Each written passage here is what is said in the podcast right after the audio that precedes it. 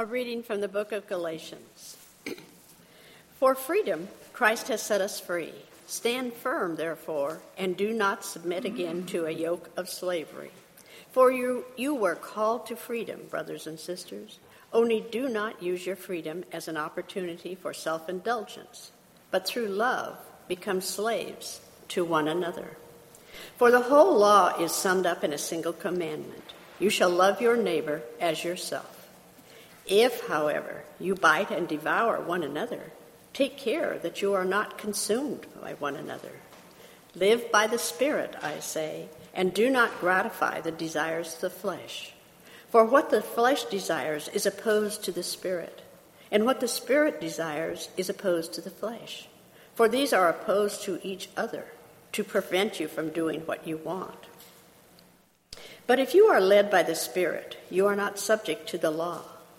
Now, the works of the flesh are obvious fornication, impurity, licentiousness, idolatry, sorcery, enmities, strife, jealousy, anger, quarrels, dissensions, factions, envy, drunkenness, carousing, and things like these. I am warning you as I warned you before. Those who do such things will not inherit the kingdom of God. By contrast, the, thru- the fruit of the Spirit is love, joy, peace, patience, kindness, generosity, faithfulness, gentleness, and self control. There is no law against such things, and those who belong to Christ Jesus have crucified the flesh with its passions and desires. If we live by the Spirit, let us also be guided by the Spirit. Hear what the Spirit is saying to God's people.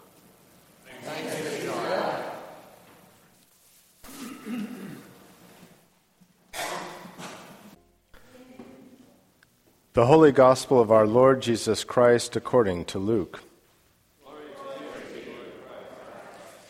When the days drew near for Jesus to be taken up, he set his face to go to Jerusalem, and he sent messengers ahead of him.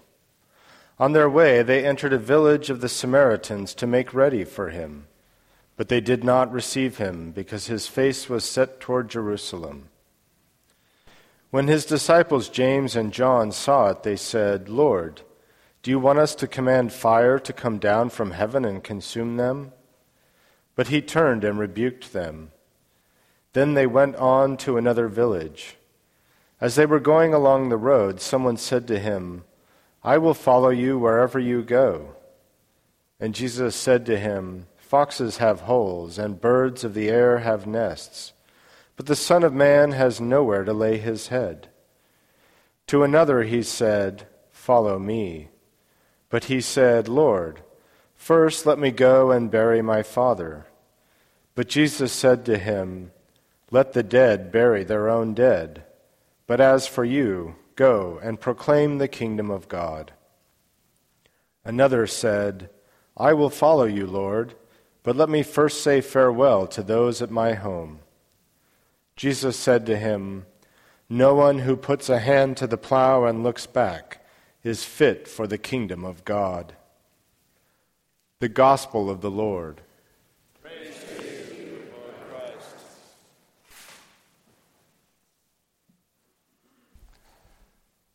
May the words of our mouths and the meditations of our hearts be always acceptable in your sight, O Lord, our strength and our Redeemer. Amen.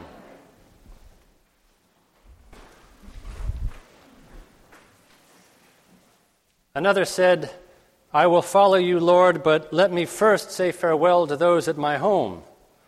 Jesus said to him, No one who puts a hand to the plow and looks back is fit for the kingdom of God.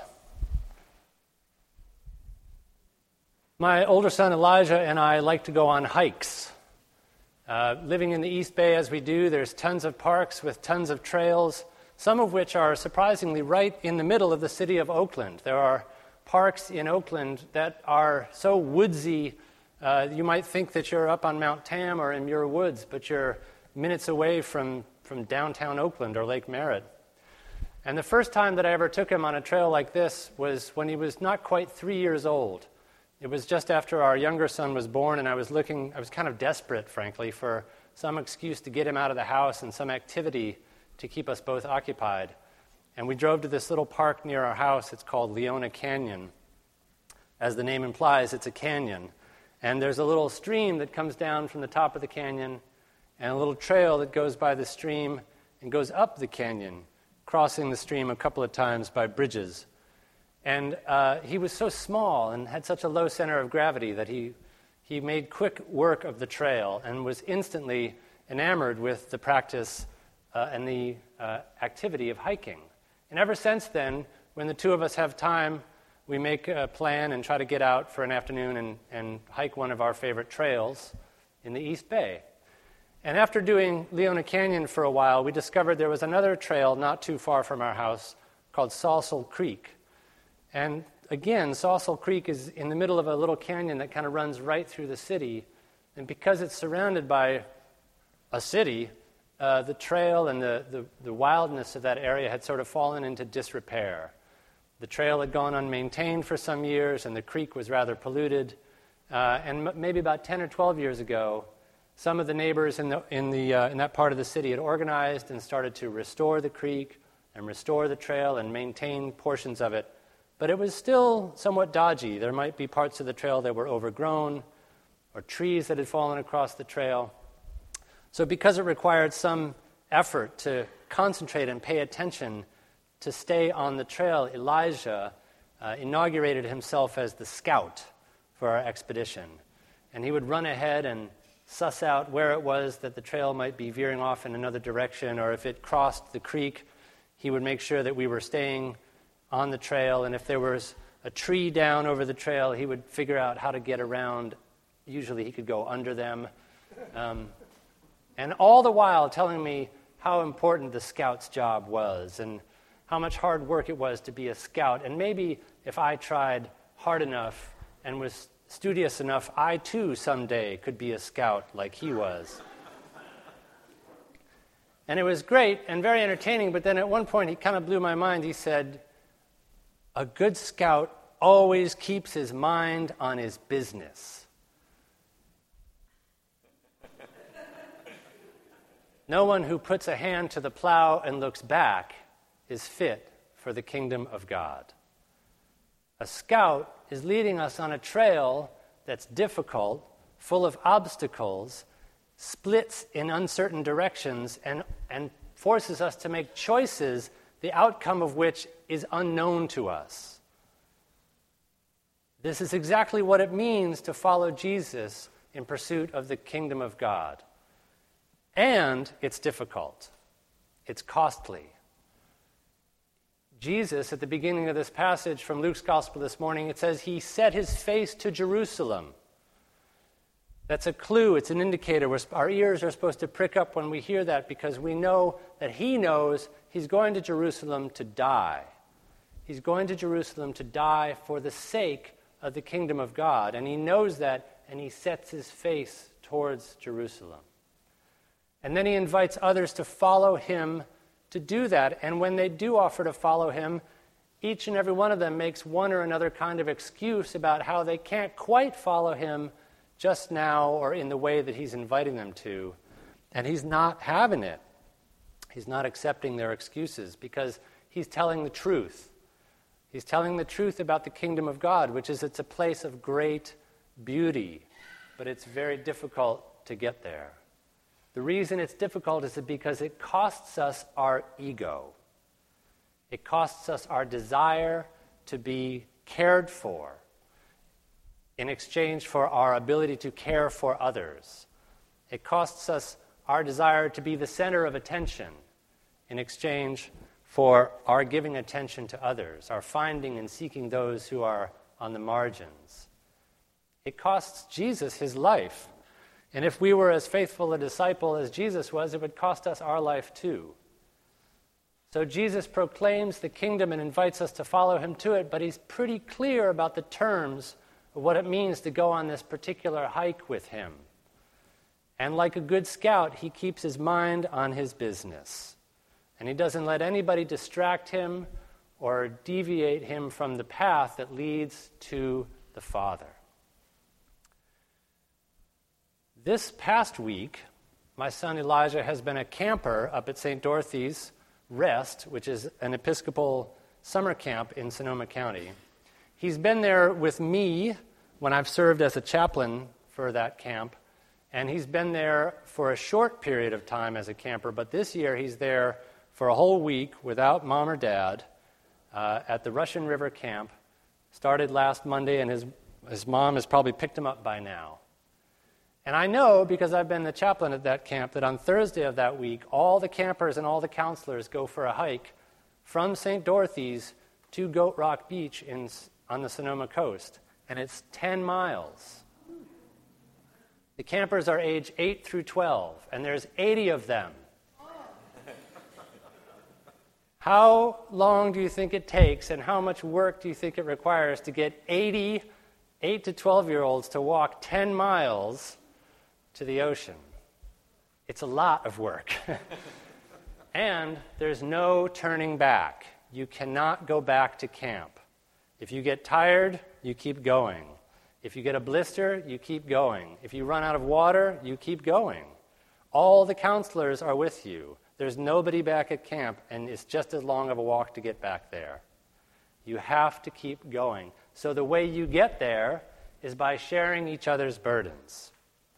The counselors are encouraging the children, carrying bags for them, providing them with snacks and water. You take a lot of breaks. There's a famous story one year a counselor named Grace ended up carrying a bag with a camper's poop in it, okay? Just to let you know the cost that these counselors pay to take care of these kids and walk with them on their journey to the ocean, where, when they get there, there's a big party waiting for them, and they get to celebrate their accomplishment.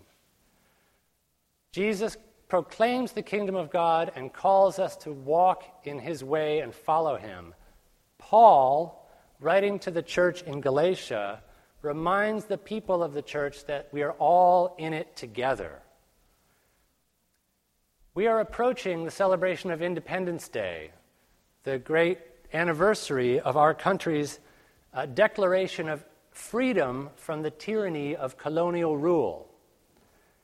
In popular political discourse in America, freedom has come to mean one thing, but in scripture and in religious tradition, it means something quite different. And I want to just highlight this for a moment because the point of Paul's letter is lost on us if we don't understand what he means when he says that it was for freedom that Christ set us free. Now, when I was a kid, and you got into some sort of argument with your neighbor, the, the, the thing that you did was to injure him or his property in some way, and then stand back and say, hey, it's a free country. I can do what I want. Right?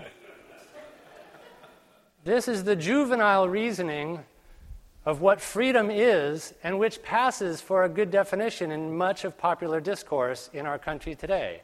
Freedom is equated to a kind of individual liberty in which the desires of the individual are sacrosanct. It's a free country. I can do what I want. Right? Paul says something else. Paul says, in Christ we are free, but free to what?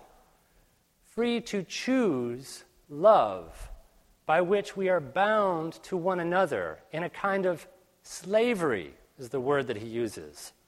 Through love, he says, be slaves to one another. Now, for the American mind, equating freedom with slavery is just like crazy talk, right? But this is religion. This is the religion of love, which is only achieved through a profound commitment to God and to one another. As Paul says, the whole of the law is summed up in a single commandment love your neighbor as yourself. We don't achieve the freedom that God gives us if we claim it all for ourselves and ignore our brother or sister. So, remembering Jesus, who, who leads the way, the scout, who keeps his mind on his business, who blazes the trail through the wilderness and to the kingdom of God. Let us also remember the words of Paul, who reminds us that the whole collected community of people is responsible for one another, to carry each other's burdens, to share each other's food and water, to strengthen and encourage each other when our feet are sore and it's hot and we have blisters and we're five miles out and five miles away from the ocean. Keep going, stick together, bear one another's burdens, and through love, be slaves to one another. In this way, may we all achieve the freedom given to us in Christ and produce for ourselves and the world the kingdom of God revealed to us in Jesus. Amen.